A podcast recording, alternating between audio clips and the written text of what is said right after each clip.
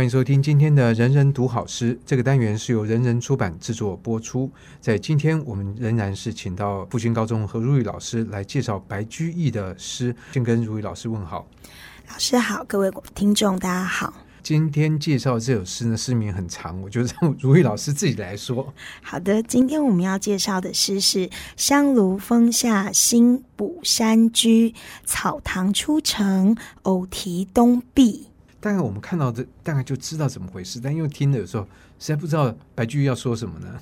是他说，呃，我在香炉峰下盖了一个新草堂，已经盖好了，然后我就把我的心得题在东壁上。所以这首诗是他盖好新房子的一种心情，他就把它写在墙壁上面。是的，嗯，所以涂鸦这件事情能不能算是中国算是？始祖啊，很厉害。他们呃拿笔拿笔就提在壁上，然后原笔立成，展现了诗人的灵感。对，只是在现在我们其实看涂鸦也是一种艺术嘛。是。那那这其实这样讲起来，就以中国文学传统，其实涂鸦就是文学传统一部分。是的，象形文字尤其可以展现它的图符号性、嗯，图像性。那。白居易是因为心情很好，所以他就写的这这首诗吗？这一首诗的心情真的很好，一扫贬谪的悲伤。他这首仍然是处于贬谪的状态。是的，但是觉得没关系，新房子好，心情还是很重，非常开心。嗯、是，那他怎么表达他的开心呢？好，这一首诗的内容是这样的。五架三间新草堂，石阶桂柱竹边墙。南檐那日冬天暖，北户迎风夏月凉。洒气飞泉才有点，扶窗斜竹不成行。来春更憩东厢屋，只隔炉帘灼梦光。所以在这首诗里面，白居易要表达怎么样表达他心中的这种喜悦？在第一句话里面说“五架三间新草堂”，这是它的架构，草堂的规模就是三间房间。然后新草堂看起来就是一个非常崭新的地方。那么这个崭新是非常有趣的，它所有的建材都是就地取材，俯拾即是，非常清爽的感觉。所以在第二句里面讲到石阶桂柱竹边墙，用石头铺成阶梯，用桂木当成柱子，然后用竹编成的墙壁。所以这些建材，就像如玉老师所说的，都是就地取材。是，那表示它的建筑经费不是很多吗？不但不是很多，而且应该是用很有限、很有限的钱，是依着当地原始原本的山水搭建而成的小小的草堂。大家玩这个，那白居易是把它当成住宅来使用吗？他在江州司马的任上是有官宅的，这个地方像是他的别墅，虽然不是很常来，但是只要来都会待个十天十多天。听起来其实也蛮不错，就是一个度假小屋的概念。是的，所以接下来他怎么样来铺成这一首诗呢？就像老师说的，他在职位上面感觉到的所有的不自由，在这个地方全部都释放开来，让他觉得有一种自由的心灵。他说：“接下来，南檐那日冬天暖，北户迎风夏月凉。”这两句对仗实在是非常有趣。冬天是暖的，夏天感受到夏月是凉的，就代表这个地方四季都美好。那为什么四季都美好呢？就像是和尚们说的：“若无闲事挂心头，便是人间好时节。”所以不见得是他的天气这么样的宜人，是心境的关系，是心境让他变得如此如此的。凉爽，如此如此的温暖。他说：“南檐那日，在南边的屋檐可以那日，让冬天变得温温暖暖的。在北户北边开了窗户，开了门，然后迎了风进来，我们可以想象作者在这个地方打开门、打开窗户，让月光安静地照在自己的身上、自己的竹席上面，让他感觉到夏天特别的凉快。不过这时候他才刚搬进去，所以他对于季节的这种描述是出于他的了解，还是出于他的想象？想象，老师非常的敏锐，这个是想象。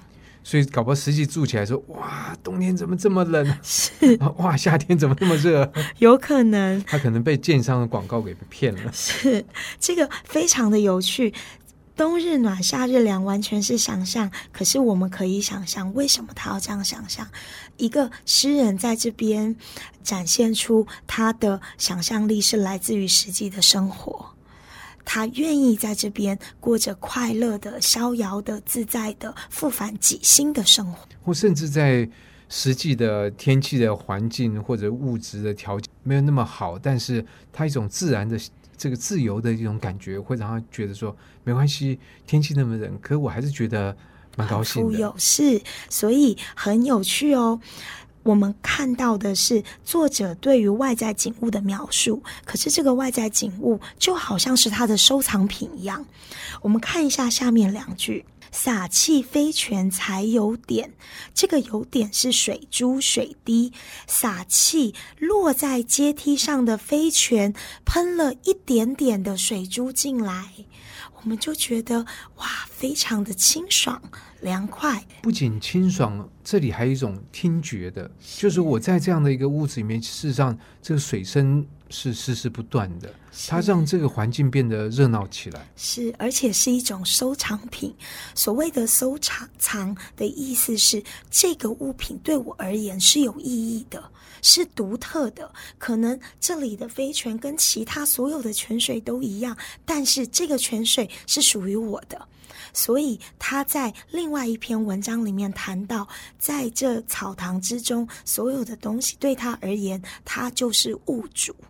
嗯，他用“物主”这个词汇来描述自己，所以白居易会有一种对自然的占有的想法吗？对，它是一种占有，但是呢，这个占有不是。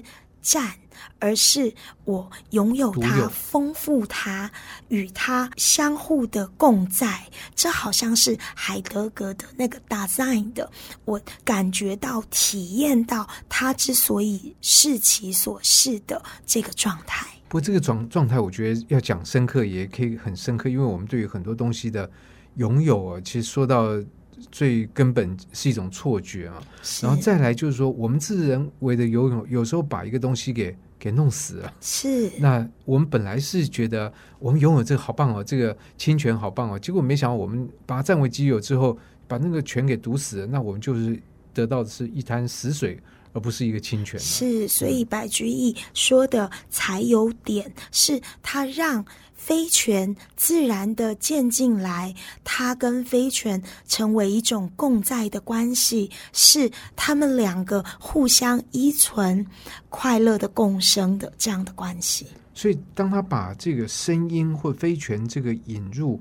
这首诗已经快要到结尾了，在引入之中，我们马上可以想到哦，他一边听着飞泉的泉水声，一边感受着水珠洒落在他的身上的这个时刻，他斜过眼光一看，窗斜竹不成行，这个实在是太有趣了。斜竹是种在窗外的。理论上，竹子应该是一行一行的，有节而且整齐的，齐齐整整的样子。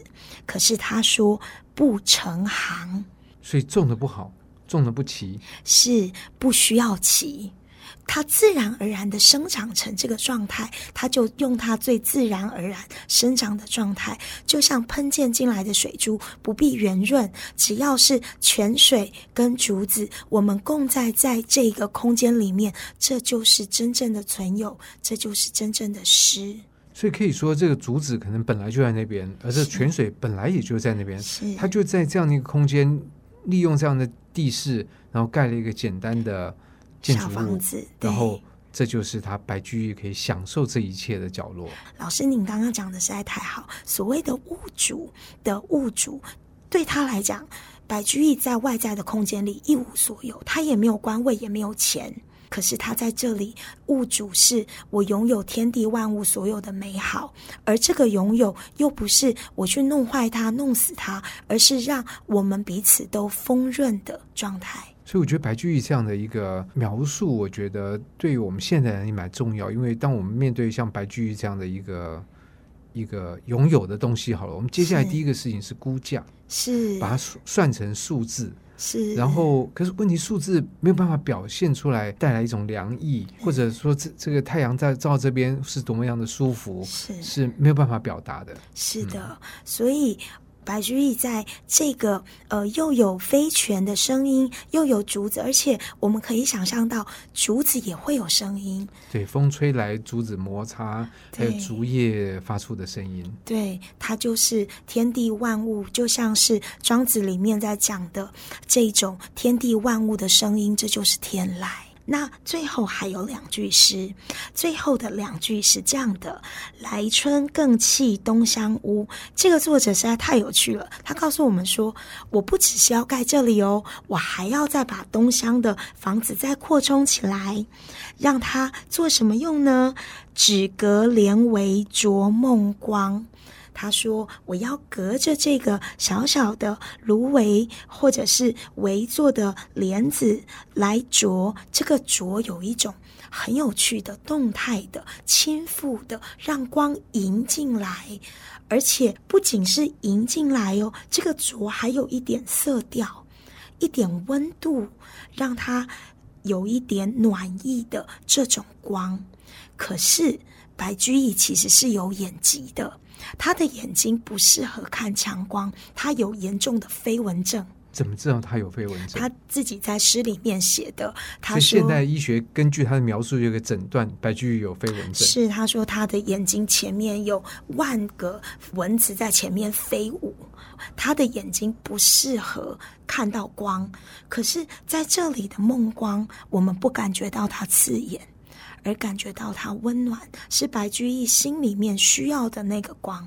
你这样讲，我觉得很有趣。就是说，在这里面，其实很多视觉的意象，是可是这是透过一个在实际功能上面并不健全的眼睛所看到。是可是透过他的文字，好像把这些不足又给它补起来了。是，所以我们可以看到这个小房子是。白居易理想的房子，他会一辈子都怀念他。